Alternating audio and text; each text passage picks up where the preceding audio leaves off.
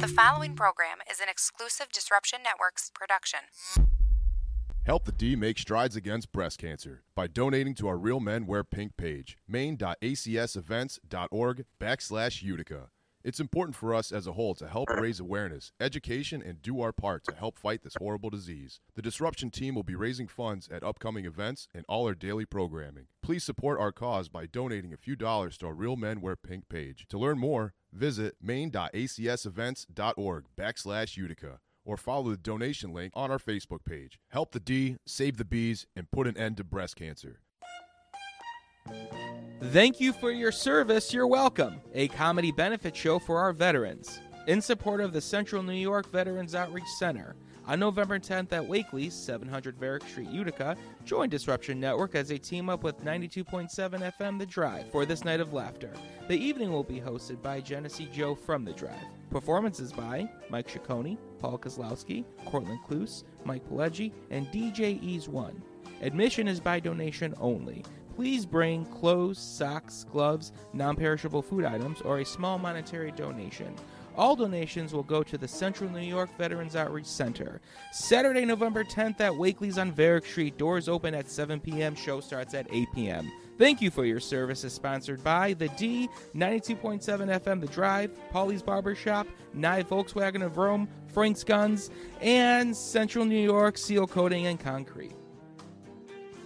So you just bought your dream home and now it's time to move. Let's face it, nobody likes to move. All the packing, unpacking, lifting, upstairs, downstairs, and broking everything, including your back. Let the professionals at EJA Moving Company take all the stress and pain out of your move. Competitively priced moving relocation services, office moves, and complete packing and unpacking services. They work with everybody to make it simple and easy for you to move and relocate. Call EJA Moving Company at 315 335 0516. When it's time to relocate, have EJA Moving do all the work for you. Hit them up online, ejamoving.com. Hey, Disruption Network. This is Mike Sacco, the general manager at Nye Volkswagen of Rome. If you don't know me by name, it's only because you have not received the best deal. There's only one reason to leave Utica, and that's to come see me in Rome and get the best deal on your next new, pre owned, or certified VW. Mention that you heard this ad from Disruption Network and receive $250 off your next vehicle purchase. You'll know why our customers say,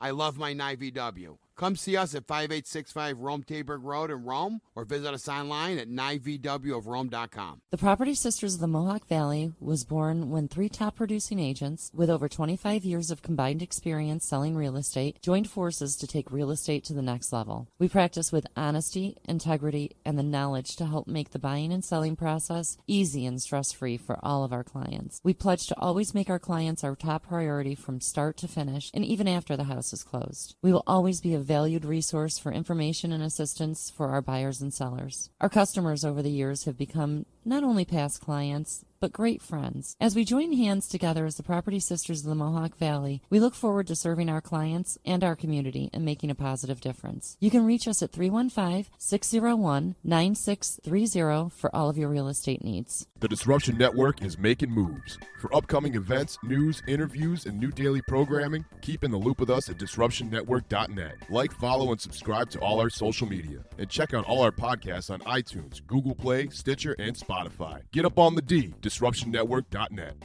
Welcome to EC Radio Podcast. We would like to thank all of our sponsors for joining the Disruption team, and we hope that you will support all of our sponsors. And of course, we appreciate you listening to this program.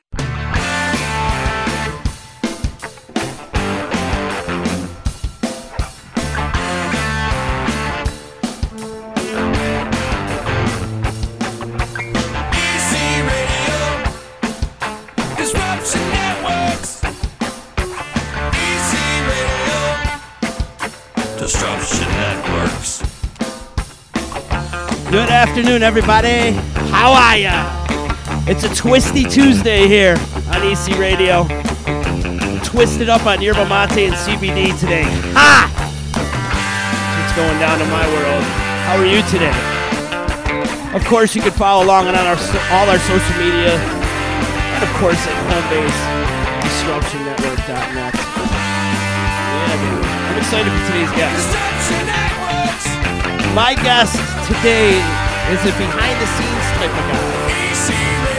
You can see him behind the scenes. Well, you won't really see him behind the scenes, but behind the scenes of such festivals as Lockn', Governor's Ball, where I had the pleasure of meeting and working with him.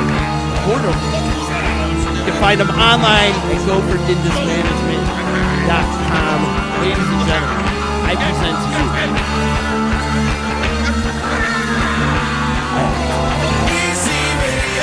John Dindis, everybody. How you doing, buddy? Wait, it would help if I unmuted you, huh? There you go. Am I muted? Yeah, not anymore. Technical difficulties that always happen on the show, Dindis. So, uh, welcome to my world. How And you doing, did that- buddy? and we did that uh, high tech uh, line check beforehand. Too, and so, uh, Super high tech for sure, man. It's good to see you, man. You got to be an excited Boston Red Sox fan right now. Yeah, let's start there. Uh, let's go Sox. Yeah.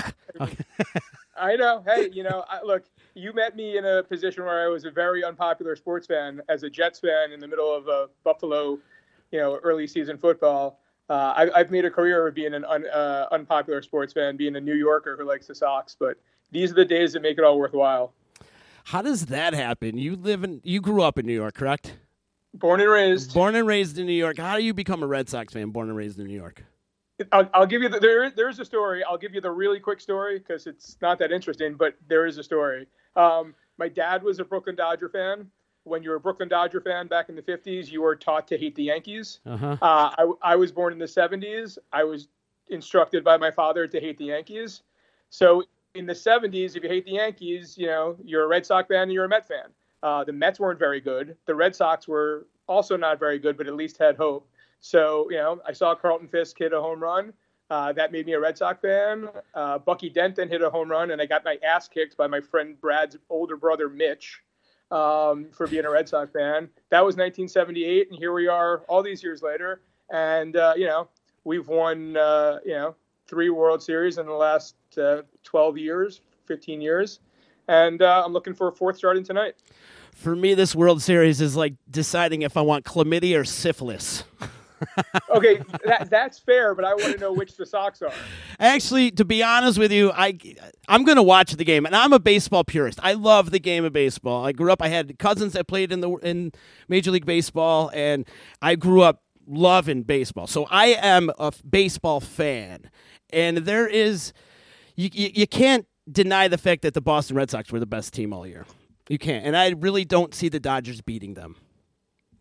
Yeah, that that's where you know, as a Red Sox fan, I can get into a lot of trouble really quickly by making statements like that. Um, yeah, the Red Sox were the best team this year. I, I thought the Astros were the one team that could beat them, but you know, you're in a seven-game series. You got Clayton Kershaw.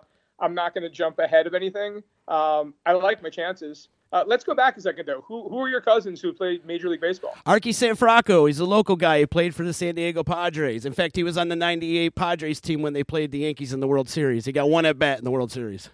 That's impressive. Yeah. See, that's things I didn't know about you. That's that's impressive. I mean, look, man, if, if if our lineup can can produce one through nine, I mean, when your uh, AL uh, Championship Series MVP is your number nine hitter, uh, and your and your top three hitters are the top two hitters in baseball, I like my lineup. You know, if Chris Sale can stay healthy and if David Price can pitch like he did last game, uh, you know, we'll be having some fun in about six days. The one thing I can say about the Red Sox, and growing up not like, liking the Red Sox, I'm not going to use the word hate. I, I don't like when they use the word hate. Like, I hate that player or whatever. But I dis I used to dislike like Manny Ramirez and dislike Pedro Martinez. I disliked Varitek. But I could say on this team, there's really not too many guys I dislike. Mookie Betts is a stud. The kid is amazing. I like Bogaerts and uh, Benintendi. He's a, he's a hard nosed player he digs to the ground. I mean, there's some really good players. The only player I really do dislike is Steven Pearce, but he's not really a typical Red Sox. To me, he still plays for the Devil Rays or Tampa Bay. I mean, that was the thing for me growing up watching those teams like, you know, the Dewey Evans, Jim Rice, Butch Hobson, Jerry Remy teams. Those were great teams that you wanted to root for. Those were Boston Red Sox teams. And then, like, you know, the teams that won. I mean, I love Pedro and I love Papi and I like Tek, but, like, you know, Manny's the kind of guy that you're happy when you're on, when he's on your team and you can do without him. Uh, but this, yeah, you're right. This, this is a team to get behind and it was a really good fun regular season watching them do what they, they did. And I mean, look, seven games, anything can happen, but uh, you know, let's get at it. Yeah, I'm just hoping to see some good baseball, and I'm definitely going to pay attention. The Dodgers, I can't really. Which is your dad still a Dodger fan? No, no, no. When they moved, he uh, he he said Walter O'Malley. Great line from my dad. He said uh, the three worst people in the history of the world were Hitler, Hitler, Mussolini, and uh, and Walter O'Malley for moving the Dodgers. Um, but no, he's a Met fan now, and he he uh, roots for the Red Sox because he likes to see his kid happy. Um, but uh, I mean, the LA Dodgers and the Brooklyn Dodgers are two totally different animals. Indeed. The thing that surprises me too is the Red Sox and the Dodgers are meeting for the first time in the World Series. You would have thought this happened years and years ago, but I think 1915 was the last time they, they played for a championship, and the, the the Dodgers weren't the Dodgers yet; they were something else. Um, but 100, 100 years. look at you pulling out the years. I love, Yeah. I love it. You got the I number. pay attention. You got the number 31 hanging out over over the top of your head. What's happening with that? Uh, uh, well, if you're dyslexic, it's 13, and it would celebrate the uh, the most recent birthday of my now teenage daughter. Um, but 31, I, you know, if I were a little bit quicker, I'd come up with some great Red Sox 31. But uh, I can't think of one off the top of my head. but it, it's a cool visual just for the back of the the uh, the thing here, right? Yeah, You oh, know, absolutely. The silver balloons. I dig it. It's almost like you got a like a halo over your head. I, I always have a halo over my head. You know that. so, Dindus, I want to switch it up a little bit, man. I want to talk a little bit about your background and and like y- what you do and everything that you're doing out there in the music industry. So, let's start like growing up. Eh, You don't grow up thinking, "Yeah, I want to be a production manager." What did you want to be when you were growing up? A fireman. A fireman? I mean, doesn't everybody? You No. know, I had a fire in, in Queens. I had a firehouse down the block from me. I'd go down, I'd sit on the thing, I'd go down the pole. That was as good as life got, right? um, I mean, I'll tell you, I, I wanted to be a lot of things. I went to school, you know, and studied political science. I worked in government for a while, but like, I grew up going to concerts, and I will give my parents 100% of the credit for this. Uh, you know, some of my earliest memories are seeing Pete Seeger at Carnegie Hall or seeing David Bromberg at the Philadelphia Folk Festival. Um, so I, I really did grow up going to concerts and grew up with my dad's record uh, collection. Um, and, you know, you go to concerts, you hear music, you don't really know what goes into it. You know, you see a concert, everybody shows up and there's a concert. Uh, you don't really see the other side or figure it out. I, you know, I was also lucky in the mid '80s. My uh, my uncle owned a limousine company, and one of his clients was uh, Eric Clapton. So anytime Clapton came to New York, he would he would drive Eric. And you know, being at that point 14, 15, 16 year old, you know, Uncle Mike, hey, you know, you need somebody to help you out. So I would go and I would, you know, I got to meet Phil Collins and I got to meet Keith Richards and I got to see a little bit of, you know, what that world was backstage. Um, but again, you know, didn't really know that that's what I wanted to do. Um, and then I became a deadhead and spent way too much time and money and brain cells, you know, in the in the you know, not not now where it's you know, you go to you go on Phish tour and it's like, you know, the world is your oyster. Like this was like the late 80s. You know, this was the Reagan era USA and you know, we're walking around with no shoes and like Chicago with tie-dyes on. This was like hardcore. Um, and I saw that and again, the lifestyle, the the the nomadic thing was great, and, and, and I really, um, I was always drawn to it. The the community, especially the Deadheads, you know, because we were this like little group of people in the of liberal hippie people in this, you know, cold hard country we're living in. Um, you know, that was something that that really also you know attracted me besides the music, but the sense of community, and that's kind of what I do now. You know, at some point I, I duck behind the curtain and uh, you know, I, I mentioned political science. I used to get involved in campaigns from when I was in high school through college, uh, after college, and I realized that you know, running campaigns and running artists' careers, doing artist management, a very similar thing. Um, you know, in terms of getting people out on the road and disseminating information and grassroots, uh, you know, communication, all of that. Um, so I went from politics to to artists in uh, you know at the beginning of my career and uh, at some point you know, i was around enough shows i realized like that's what that was it. For me it was always that moment you know you go to a concert and you know you stand around with your friends for 45 minutes you're waiting for the show to start and then the lights go down and the crowd goes a little bit crazy and all that. That moment that moment of like anticipation on the crowd's end and anticipation with the band to me that's it. That's still it you know, like, and that's what I wanted to do. I wanted to be a part of that moment. You know, my guitar playing was never going to get me on the stage at the Garden, but but my skills at putting together events and, and doing what I do has. And you know, when you're on the stage at the Garden and the lights go down and 18,000 people start to scream, and you turn around and you see the band getting pumped and walking on, man, the best thing about music is that it, it is limitless. You know, there there's no um, there's no language other than it's the musical language itself that has uh, barriers. And you know, you go to one of the festivals that we work on, and you'll meet people from all over the world who speak all kinds of languages, and they're there for this common cause, this common calling of the music.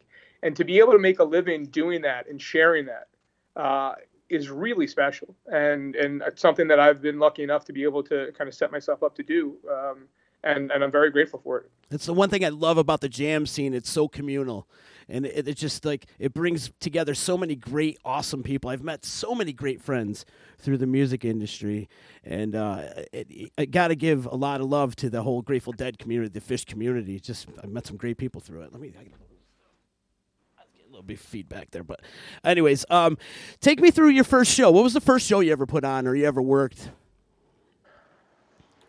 Uh, I don't know if I remember the first show. I mean, the first thing that I was really involved in um, that that really you know kind of felt like my own were the Jammy Awards. Okay. Um, Pete, Pete Shapiro's Jammies.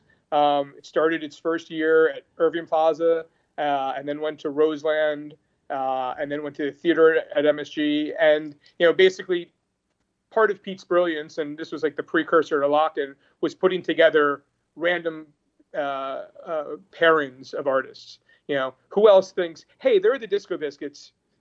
There's Travis Tritt. I'm going to put the two of them together, and it's going to be awesome. you know, that's only Shapiro can do that. And you know, whether it was um, you know Ryan Adams playing with Phil Lesh, and you know, kind of at the beginning of the Phil and Friends thing, um, or John Mayer and Buddy Guy. Uh, that was something that you know was ours because it came from the wetlands and you know the wetlands was a formative time for me it's where i met pete it's where i started going at the end of high school at the beginning of college it had just opened i know i'm dating myself a little bit but um, the wetlands was talking about community there was nothing better than the community at the wetlands. Again you know this was the giuliani era uh, New York City, and to have a place where you could go downstairs and stay till four in the morning listening to you know uh, Conehead Buddha or Jiggle the Handle, Wow. you know, and smoking weed and you know just you know telling your parents, hey, I'm going to some place in the city, and like walking in and seeing the VW bus, and you know I was from Westchester, and there were kids from the city, and there were kids from the island, and we were all like, oh wait, there are people like us all over the place. So the wetlands kind of begot or begot the um, the jammies, and the jammies, you know, then kind of morphs uh, into Lockn'. And yeah, it's all about what you just said. It's the the people who are uh, that you can connect with, and the and the things that can be done around music. Uh, that you know, you, you walk into a party and you say, "Hey, you and you go do something over there." People are going to say, "What are you talking about?" But if you walk into a party and there are two guitar players and say, "You and you take your guitars and go over there," people are going to do it, Mhm. and uh, and that's the good stuff. I mean, that's as you just said. You know, how many friends do you have uh, because of the scenes that we've been exposed to? Um, that you just, you know, you, you can be friends at a sporting event, but then you go home. You know, you go to a dead show together. In the old days, like you know, you get your phone number, which is like the phone on the wall with the dial on it. You know, like, and then you, you know, or you get an address and you'd mail your friend a copy of the tape in Chicago. Like those are the things that uh, that stick, and they're all around music. And uh, I mean, to be honest, they're also in some way around a you know eh, somewhat of a political view of the world. But you know the the the real part is music, and it's what it's what goes through. The scene was so much different back in the 90s. You brought up the, the 90s and hanging out at the wetlands as the pre internet days, if you will. I feel like it was a tighter community back then. Do you agree? Yeah, I, it was a deeper community. Okay. I mean, because as much as you know the phone calls or the letters, like the the genesis of the relationship that you made with people from that scene at that time was spending time with them, Right. sitting next to them at a show Mhm. or meeting them, you know, at set at set break at section you know two twelve or whatever it was. There was a physical being you know, associated with this um, that you could then take home and spread, and then you know you would look forward to seeing again. Now it's you know you, you're doing couch tour and you're texting somebody who's watching it, but there's no real connection. Right. You know, it there, there's you know I'm very fond of you know in, in talking to friends and family. There's a digital connection and then there's an actual connection. Actual connection means you have to be in the same place at the same time, and that's what we had then. And that was this thing about you know about tour. You know, I would go to a show at the Garden in New York City, and then you know two months later I'd get on a train and go to a show at the Henry Kaiser in Oakland. And when you see that guy or that girl that you saw in New York and you didn't talk to in between because you had no way to, that re, you know the, the reuniting there uh, some of the best lot minutes of moments in the world, and you still see it on Phish Tour a little bit. Yeah. You know, is when you know you see two friends who haven't seen each other in six months and they haven't talked, and then they're back in their place together. That's, I mean, that's the human experience. Um, so yeah, it's much deeper now. I, you know, it's, you know, we, we joke about how did we do it back then? How did we all meet up? You know, when we didn't have cell phones or texts True. to tell us where to meet. But you know what, man? We did it Mm-hmm. you know we we all seemed to show up at you know alpine valley and see each other somehow There was these things called message boards. Remember the message boards? of course You'd leave a message for your friend and let them know where you're camping at, and or where you're staying, or where your car's parked, and you caught up with your people that way. And of course, just by random chance of luck, bumping into them in the parking lot, of course, too. yeah or, or the you know the, the great irony of all time was when you would meet up with your friends at set break to go to the wharf rat table so that you could meet up and go get high. But that's you know that's a whole other different set of irony. But yeah i mean we made it happen. And the relationships that you have i mean you know again not to date myself but the people who i saw dead shows with i have a different relationship than anybody else. Whether mm-hmm. it's stronger or deeper or better i'm not going to say. I'm just going to say it's different Yeah, I fully agree on that. Then just take me, give me a, a good pinch me moment. Pinch me. I can't believe my career has taken me to this moment right here. Like I can't believe I'm doing this right now. I have so many, man. I, you know, it's really great. I mean, we'll start with the dead. You Okay. know, the the fact that you know I was involved. You know, again, growing up and seeing the dead from the, the regular side. You know, the the everyday side, uh, and then you know being able to be Phil Lesh's promoter rep and, and you know for a year and a half and get to know him. Um, or do shows with, with all the guys, uh, get to know Bobby a little bit.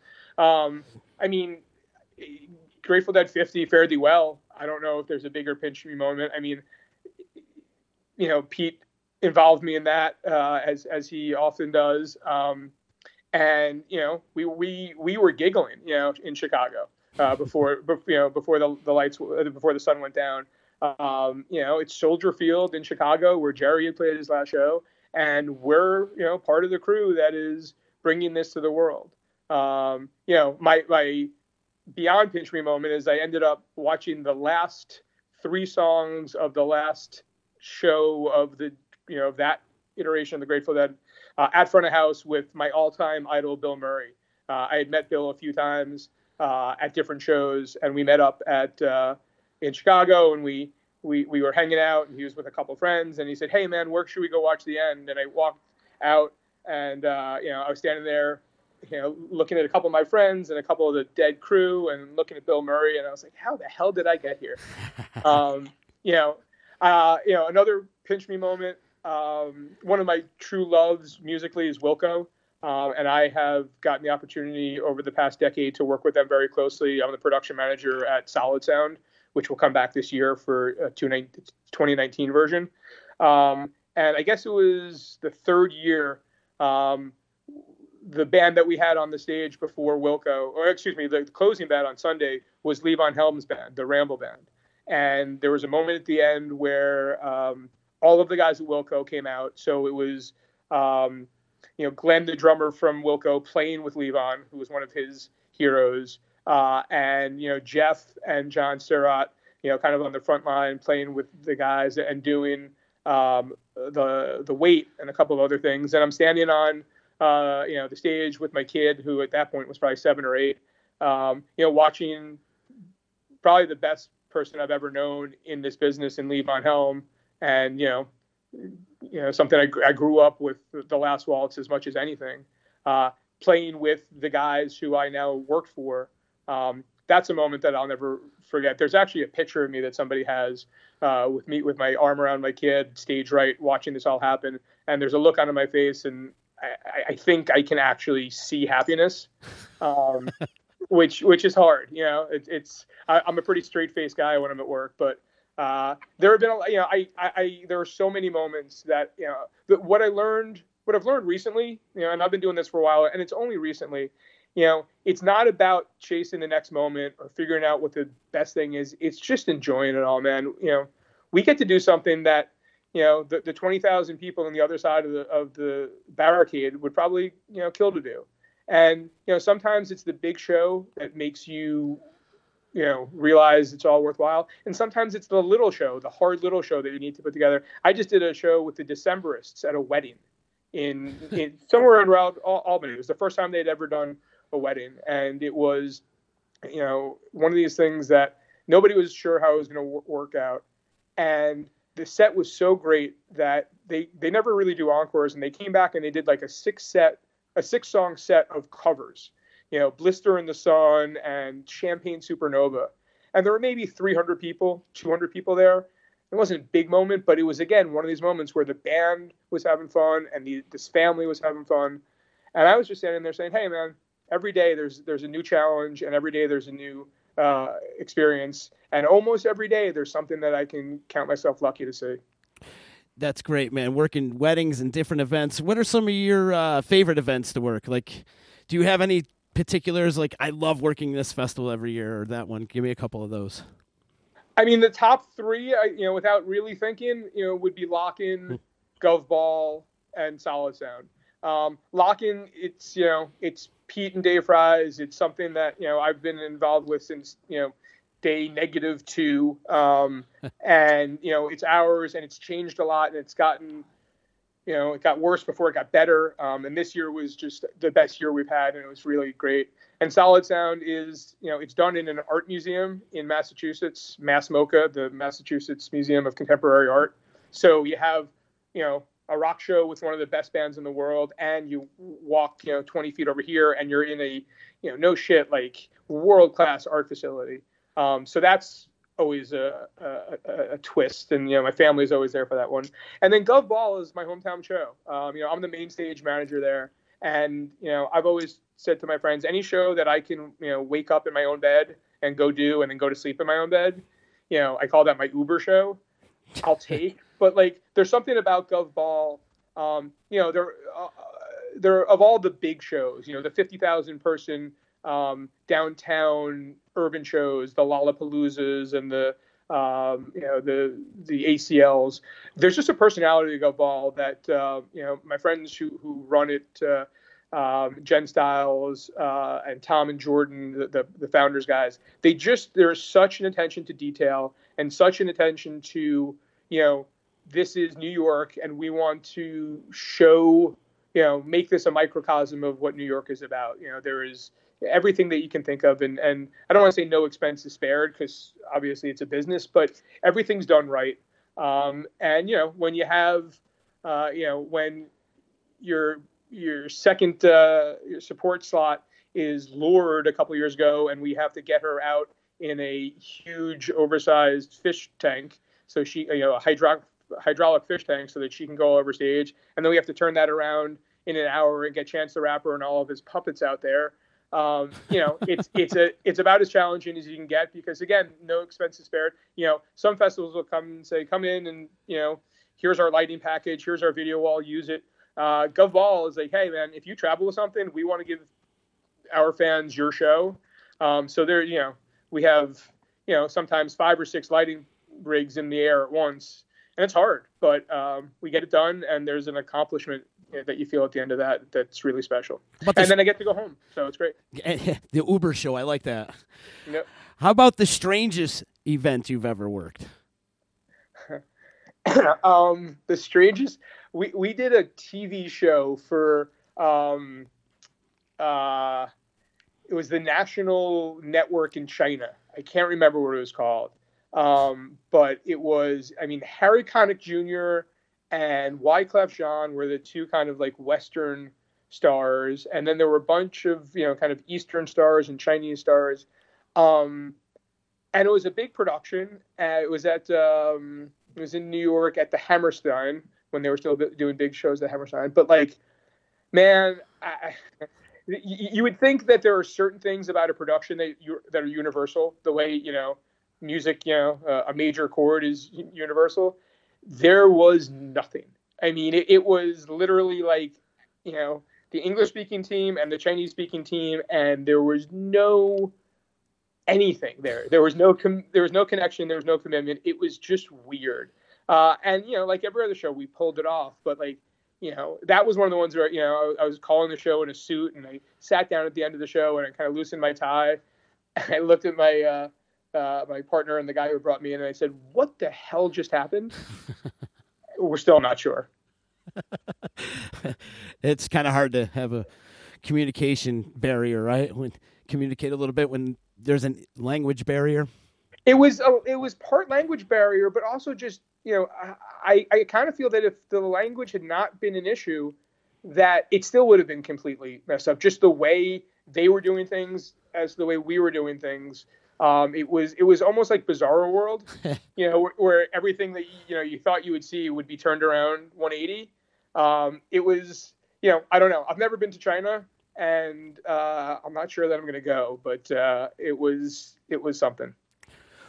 Dennis, who are some of your favorite bands to work with? Some of your favorite artists? Um, favorite bands? I mean, it, it's hard because you know there are so many of them now that are friends. Yeah. That it's it's just about the relationships. You know, Umphrey McGee. You know, I'm not the biggest Umphreys fan in the in the world musically. You know, I'm a big Zappa fan, and I love what they do in terms of you know how they play. Um, they, they're not what I put on, you know, at the end of the night when I come home. But like, if I'm doing a festival and Umphrey's is on the uh, on the bill, you know, I'm thrilled because mm-hmm. it's family. Yeah. And you know, when you ask somebody like me, you know, who are the bands that you most like working with?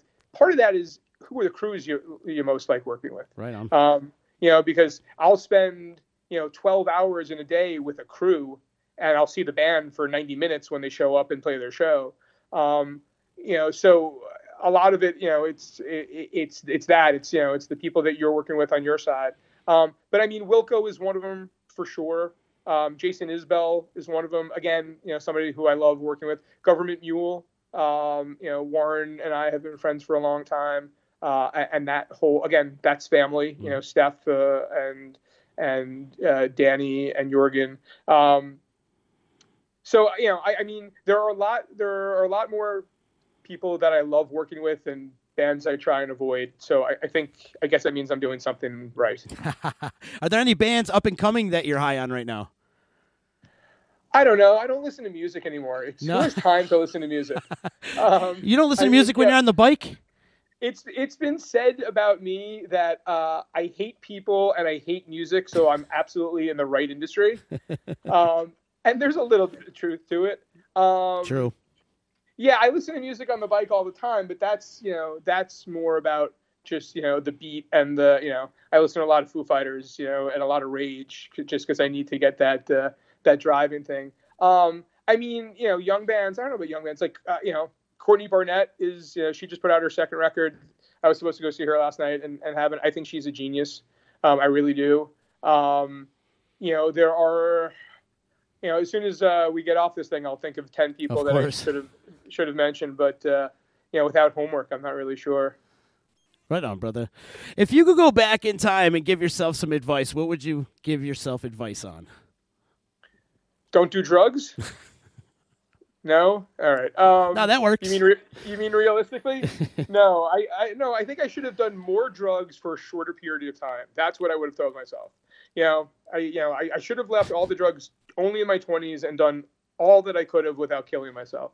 No, um, I, you, you know what? Honestly, um, and I don't think I've ever thought about this this way or um, said it out loud in this kind of way but probably I would have gone back 15 years or 20 years. I would have said, believe in yourself. Mm-hmm. Um, you know, believe in the fact, you know, my dad had a great line once that he, he saw that I was good at this, you know, at, at, at running this and that, you know, I was destined to own a company and so, you know, or that was my plan at the time. And he said, you know, you're great at it and you love it. Now you just have to figure out a way to you know make a living off of it because you know I- you know I can want to be the you know, I can be a great goaltender, but I'm not going to make you know the Rangers, so I'm not going to get paid off of it. Um, so having the the belief that that I could take my passion and make it into something that would pay my bills and, and give me a comfortable life for myself and my kid. Um, I think that's something everybody has to be willing to tell themselves at an early age because I, I think there's, you know, part of our society has, you know, made narcissism, uh, you know, such a terrible thing, and and, and it is at, at a certain point. But you know, having confidence in yourself and believing in yourself and saying, hey, this is what I want to do, and it's going to be hard, and I'm going to, you know, have missteps, but, um, you know, it, it's worth it. It's worth the hard work, and it's worth believing in yourself. And you know what? If it doesn't work out, something else will come along. But you know, you only live once, and life is short. You can, you know, any any uh, trite uh, saying you want, but it's all true. So you know, give yourself a shot to succeed. And you know, I, I think I have that. I have that feeling now, and, and I've gotten that over the past several years. Um, I wonder what I would have been like if I really believed that when I was 27. I got to ask you my Michael my Michael K question, and that is if you're ever trapped in a foxhole, who would you want to be trapped in a foxhole with? You got the enemy coming at you. Who's got your back in that foxhole? Uh, somebody I know or anybody in history? Wh- whoever you feel is going to help you get out of that foxhole alive. Huh. Wow, that's that, that's interesting. I don't know if I've been asked that one either. Um, if I'm looking to get out alive, it's different than if I'm you know fatalistic and saying, well, you know, who do I want for the last couple of minutes? Um, Copy that. uh, uh, huh. I need more information. Meaning, you know, is, right, a so- brute, is, is this a brute strength question? Like, do I want John Wayne? You're you know, in, you're trapped in a foxhole with the enemy coming at you right now, and you need to get out of that foxhole. Who is your tag team partner getting out of that foxhole? Kurt Vonnegut. Kurt Vonnegut, the pitcher. Yeah, the uh, the author. Okay. He uh, he, he he was uh, he's about as smart of a person as I've ever met. Uh, he saw war, war fast firsthand, and he would not have fought off the enemy, uh, the enemy, but he probably would be as good as anybody at finding a back door out of that foxhole and get get into safety. Gotcha. So Kurt, Kurt who? Kurt Vonnegut, taking away, he, he wrote a book called Slaughterhouse Five about uh, the Second World War and the air raids in Dresden. Uh, it's uh, if you haven't read it, man, it's a, it's a must read. I will. I'll definitely check that out. Another question I ask a lot of like the jam scene people is: Would you rather be shady or sketchy? I can't be heady. No, shady or sketchy. No heady. You're already heady. I'd rather I'd rather be sketchy. You'd rather be sketchy. Ske- sketchy is just like kind of off and crazy. Shady has like a dark, evil connotation to it. I don't want to be shady. You don't want to be shady. You'd rather No. be sketchy. To me, sketchy. Yeah. Sketchy is shady on drugs, though. Well, I don't do drugs anymore, so I'm good. Yeah, I, that worked out nicely for me. Badger's checking in, and he's saying he'd vote for Badge. Uh, he'd vote for Billy Yeager to be in that foxhole with. Ye- Jaeger would build another foxhole on top of the foxhole and distract everybody else. Yeah, he'd not make- a bad one. I mean, it depends. You know, if if uh, if Jaeger uh, if Jaeger's stomach is okay and he gets checked out by a doctor, yeah, maybe. But yeah, I can see guy- I, I don't know if he's at his fighting weight right now. Yeager would be digging tunnels. I could see that for sure. Oh, oh sure. Jaeger may be digging a tunnel right now as we speak for no good reason. He may just be digging one. no doubt. Dennis, where do you see in the next? Where do you see you in the next ten years? Um, where do I see me? Well, you know, I'll have four more Red Sox World Series if everything keeps going. Um, you know, uh, you know, it's funny. I, I I'm building a company, and um, you know, I, I love it, and you know, the company's starting to get bigger. Uh, go for it's you. You had it uh, almost right. G4D Productions.com is the is the uh, current URL. Um, Gotcha. and and I think that you know, I, I think I want to be building this company. I think I don't. I want to be putting on bigger shows and more meaningful shows. We do a lot of stuff that is, you know, either charity based or not for profit. Um, a lot of cause stuff, and I want to be doing that. Um, and then in about 10 years, you know, it's interesting you said 10. If you'd said five, I would have said exactly this answer. 10 years, I think I'm getting close to, uh, you know, wrapping it all up and moving somewhere where all, all I need to do is ride my bike. Retirement. Uh, I don't think I'll ever retire. I, I get way too edgy for that. I mean, I'll have to be a consultant or put on one or two shows a year, but like, you know, possibly out of the, you know, the day to day grind of, of running a company, especially in New York. Uh, you know, I'm a New Yorker through and through, but maybe someday I'll find myself a little hill to ride up and down. My friend, you're in this till you drop. you're like yeah, me. yeah, Yeah, but it sounded nice, didn't it? It sounded like I almost sold it. Like you know, there's something else out there. But yeah, you're right. I'll ten years from now, I'll be on this, uh, you know, on this 10th anniversary podcast with you. There you go. I would love that. I would absolutely love that. If Write you, it down. in the if you need anything too, as far as promo goes or whatever, please keep me in the loop, man. I'd love to help you out any way I can. Uh, speaking of promo, can you promo any upcoming events that you have going on? Well, the big one is uh, is Christmas Jam. It's the 30th anniversary of Warren Haynes Christmas Jam down in Asheville, North Carolina. Uh, tickets are actually going on sale this Friday. Um, it is the most meaningful show I do every year. Um, we have over the past, I, I've been the producer of the show for a decade. Um, we have, uh, there's now basically a neighborhood in Asheville, North Carolina that we have built 21 homes. Um, so 21 families have homes That's now awesome. because of the you know event that we put on. I give a speech to the troops every year. I mean, you know, most of the time we're doing this for a promoter, we're doing this for you know a friend who's has some money and wants to put on a concert. But this show is really it gives it an amazing ability to change people's lives. We build a house for somebody last year, and this year when we go down there, we're going to meet that family, and they like they'll take like a two by four and they'll sign it and say thank you and stuff. So I mean, take what we you know all of the cool things about what we do, and then add in this aspect of changing somebody's life, taking somebody who's down on their luck or for whatever reason finds themselves without a home for their families, and we go down there and we work for a year and we raise money so that Habitat for Humanity can um, can build them a house. I don't know what's better than that. I really don't.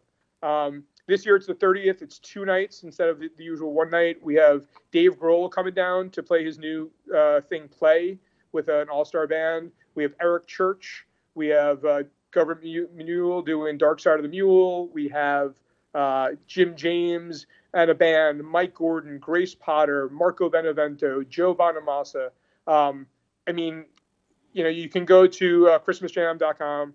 Um, that's the the last thing that we'll be doing between now and the end of the year, and it's my favorite thing to do because we really we we end the year with this, and then we go into the holiday season, and um, you know, it, it, it's an emotional thing, and it, and it's a really really great event, and it's something that you know my relationship with Warren and with uh, Steph Scamardo and Jay Bow have uh, allowed me to grow in that uh, event from helping out the first year in some small club to now running it for for 10 years.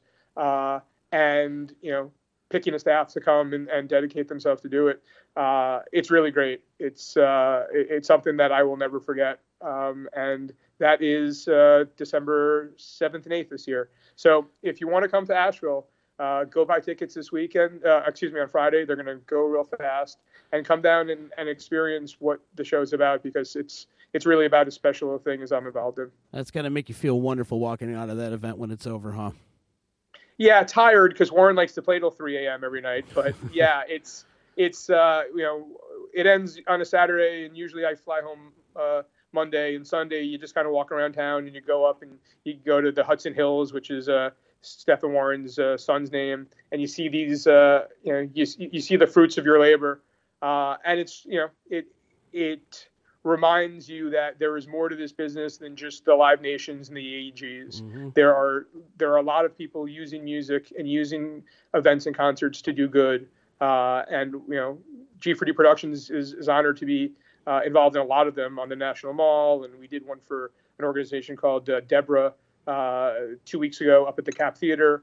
Um, but Christmas Jam is is the is the, the is the one that really stands apart. Do you do other fundraising type of events too, benefits besides Christmas Jam? Sure. Uh, the one I just mentioned was uh, DEBRA of America. Okay. It's for this uh, t- terrible disease that uh, affects about 20,000 kids a year. Um, DeborahForAmerica.org, I believe, is their website. We we raised a lot of money for them at the Capitol Theater uh, in Port Chester a few weeks ago. Uh, we did the March for Science um, at the beginning of the year. We've done the last two actually on the um, on the National Mall, just uh, off the Washington Monument. Uh, we've been involved, uh, Pete and I, in the Earth Day shows for many years, and we're coming up onto the 50th anniversary anniversary of uh, Earth Day. So, yeah, I mean, given the ability to do something that has a social component to it, or has a charity or fundraising component, as opposed to not, I mean, you know, we're we're there. We want to, you know, do this. You know, if there's somebody out there that you know has an idea and, and wants to do something for a worthy cause, get in touch. It's it's what we love doing. You're a wonderful soul, John Dindis. That's for damn sure. And I'm super glad that you took time out of your busy day to talk to me today, man. This has been a lot of fun. And let's do this again, man. I I, I feel like we didn't scratch the surface. yeah, I mean, so much more to talk about. So but, much uh, more. We'll, we'll we'll start here, and uh, you know we'll see how the series goes, and uh, and then we can go from there. Yes, you can call and brag anytime you want. Like I said earlier in the podcast, that the Red Sox were the best team in baseball, and they deserve this World Series. I'm saying that as a baseball fan. All right. Well, you know, ho- hopefully we'll be talking about it in two weeks. Yeah, and I don't want to see the Dodgers ever win. I don't want to see the Red Sox ever win too, but uh, I don't. Don't get me started. But it's going to Yeah, be good. It's going to be. It's evenly matched. That's what I like about the series. It is evenly matched. But I think the Red Sox one through nine hitters are a lot more dominant than the Dodgers one through nine. I'm not breaking any news here, but I feel as if it will come down to middle relief. Yeah, exactly. That's what it's going to come down to. We're, we're going to hit. They're going to hit. Our starters are going to be okay. If we can get through, you know, if Burke and those guys can get us through uh, six, seven, eight, um, I think we'll be fine. But anyway, uh, thank you, man. I appreciate it. Thank it was, you. Uh, a lot of fun. Plug your internet to your, your internet. Plug your website and your social medias if you want to. Sure. It's uh, G4D, the number four, not the letter, G4DProductions.com. Uh, and it's also G4D Productions on Facebook and Instagram. Uh, hit us up if uh, if you're looking to do something fun. Awesome. We're bro. good at it. Awesome. Well, thank you so much for coming in and talking to me, and let's do this again really soon, man. And hey, Dindis, you ever need me, man? My bags are always packed for you, pal. So Z, you, you got a spot on my team anytime, man. We'll be talking for sure. thanks, man. Thank you very All much. right. Talk to you soon. Before we care. get out of here, I got to give some love and respect out to the sponsors. Of course, you got to give some love to the sponsors. In fact, our good friends at Nye Volkswagen in Rome are doing some pretty cool things with us. They're letting me take a car anytime I want. So I'm going to be taking a car next Wednesday, and we're going to do some coffee delivery to the local police departments. But we'll get into that in just a little bit. Stop into the showroom at 5865 Taberg Road in Rome and see why all the customers love their Nye dub. Mention the D, mention Disruption Network, mention EC Radio, the baseline, the D line, all the programming we have here on Disruption Network, and receive $250 off any vehicle purchase. You can check out their inventory at NyeVDubofRome.com. Big ups to my boy Mike Sacco. EJA Moving Company, the professional movers. Call them today at 315 335 0516. Competitively priced moving, relocation services, office moves, complete packing and unpacking service. They make it simple and easy for you to move and relocate. Hit them up online, ejamoving.com. Let them break their back for you. Seriously, let them do it. That's what they're there for. You don't have to touch your boxes. Let EJA move all your boxes for you. Don't break your back. Let those guys do it. Let Eddie do it. That's that's what he does. Also, we've got a benefit comedy show happening a couple days before Veterans Day. It's happening Saturday, November 10th. The D presents Thank you for your service. You're welcome. It's a comedy fundraiser for the Central New York Veterans Outreach Center, and it's happening at Wakely's, my old stomping ground, 700 Varick Street in Utica. EC fam, where you at? Come on out, laugh your ass off. It's a free event. We're asking for donations for the Central New York Veterans Outreach Center. Donations going as far as clothes, supplies, non perishable food items, toiletries, or small monetary donation at the door. Like I said, all the proceeds, all the supplies, all going to Central New York Veterans Outreach Center. Doors open at 7 o'clock. Show starts at 8. We've got some funny, funny comedians Mike Ciccone, uh, Paul Kozlowski, Cortland Cluse, and Michael Alfred Pileggi, my producer, is going to be taking the stage doing his comedy skit. Be interesting to see what Pileggi comes with, and I know it's going to be funny.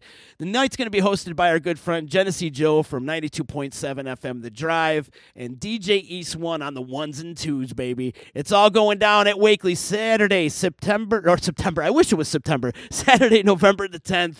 Thank you for your service. You're welcome. Is sponsored by our good friends at Nye Volkswagen of Rome, Paulie's Barbershop, 92.7 FM The Drive, Frank's Guns, and CNY Seal Coating and Concrete. Tomorrow's show, I'm looking forward to tomorrow's show. Tomorrow we got Beside the Sun, great local band. They're incredible. You got to check them out. They've actually only have one show under their belt right now, but they're having their second one coming up on Friday at 12 North. They're going to come in. Great band. You might remember these guys from such bands as Autumn Fire, Mason's Revolt.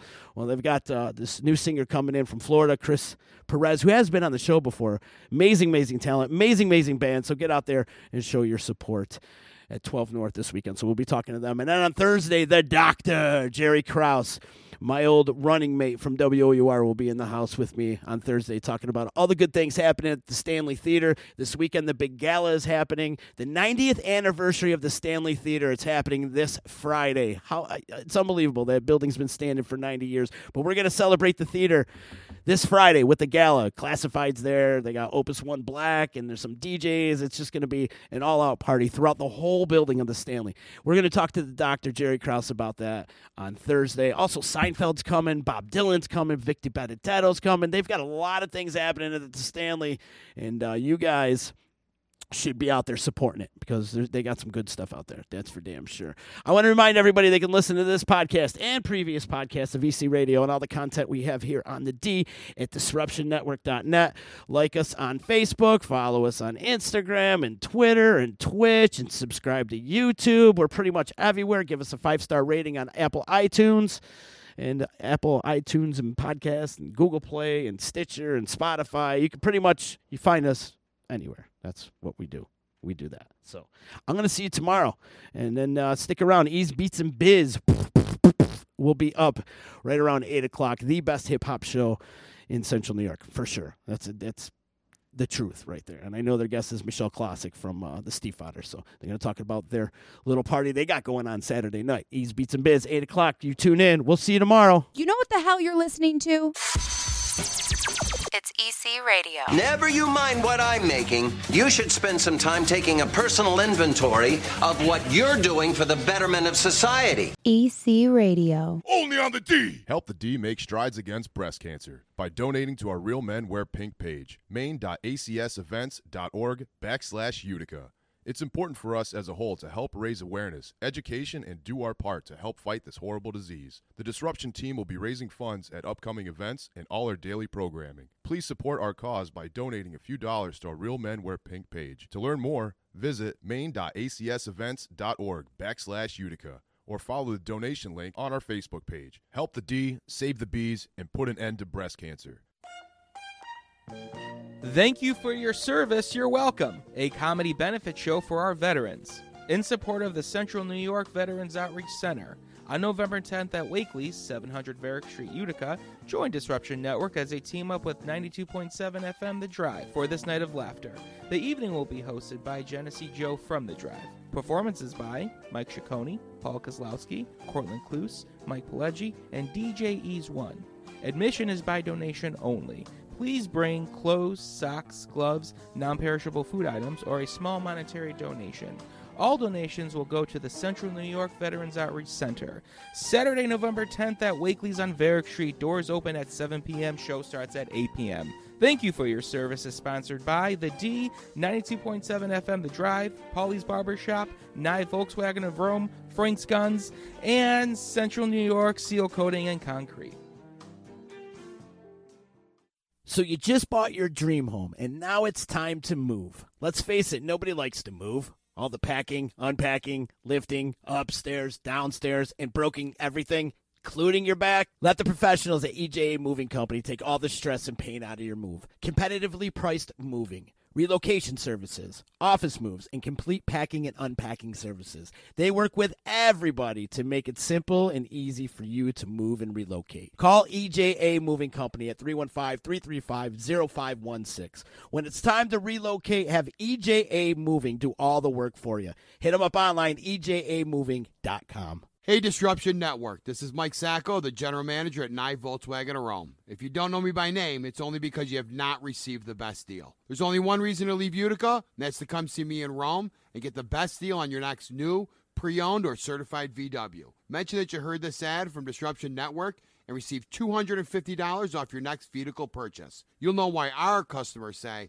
I love my Nye VW. Come see us at 5865 Rome Taberg Road in Rome or visit us online at nyvwofrome.com. The Property Sisters of the Mohawk Valley was born when three top producing agents with over 25 years of combined experience selling real estate joined forces to take real estate to the next level. We practice with honesty, integrity, and the knowledge to help make the buying and selling process easy and stress free for all of our clients. We pledge to always make our clients our top priority from start to finish and even after the house is closed. We will always be valued resource for information and assistance for our buyers and sellers. Our customers over the years have become not only past clients, but great friends. As we join hands together as the Property Sisters of the Mohawk Valley, we look forward to serving our clients and our community and making a positive difference. You can reach us at 315 601 9630 for all of your real estate needs. The Disruption Network is making moves. For upcoming events, news, interviews, and new daily programming, keep in the loop with us at disruptionnetwork.net. Like, follow, and subscribe to all our social media. And check out all our podcasts on iTunes, Google Play, Stitcher, and Spotify. Get up on the D, disruptionnetwork.net. Only on the D!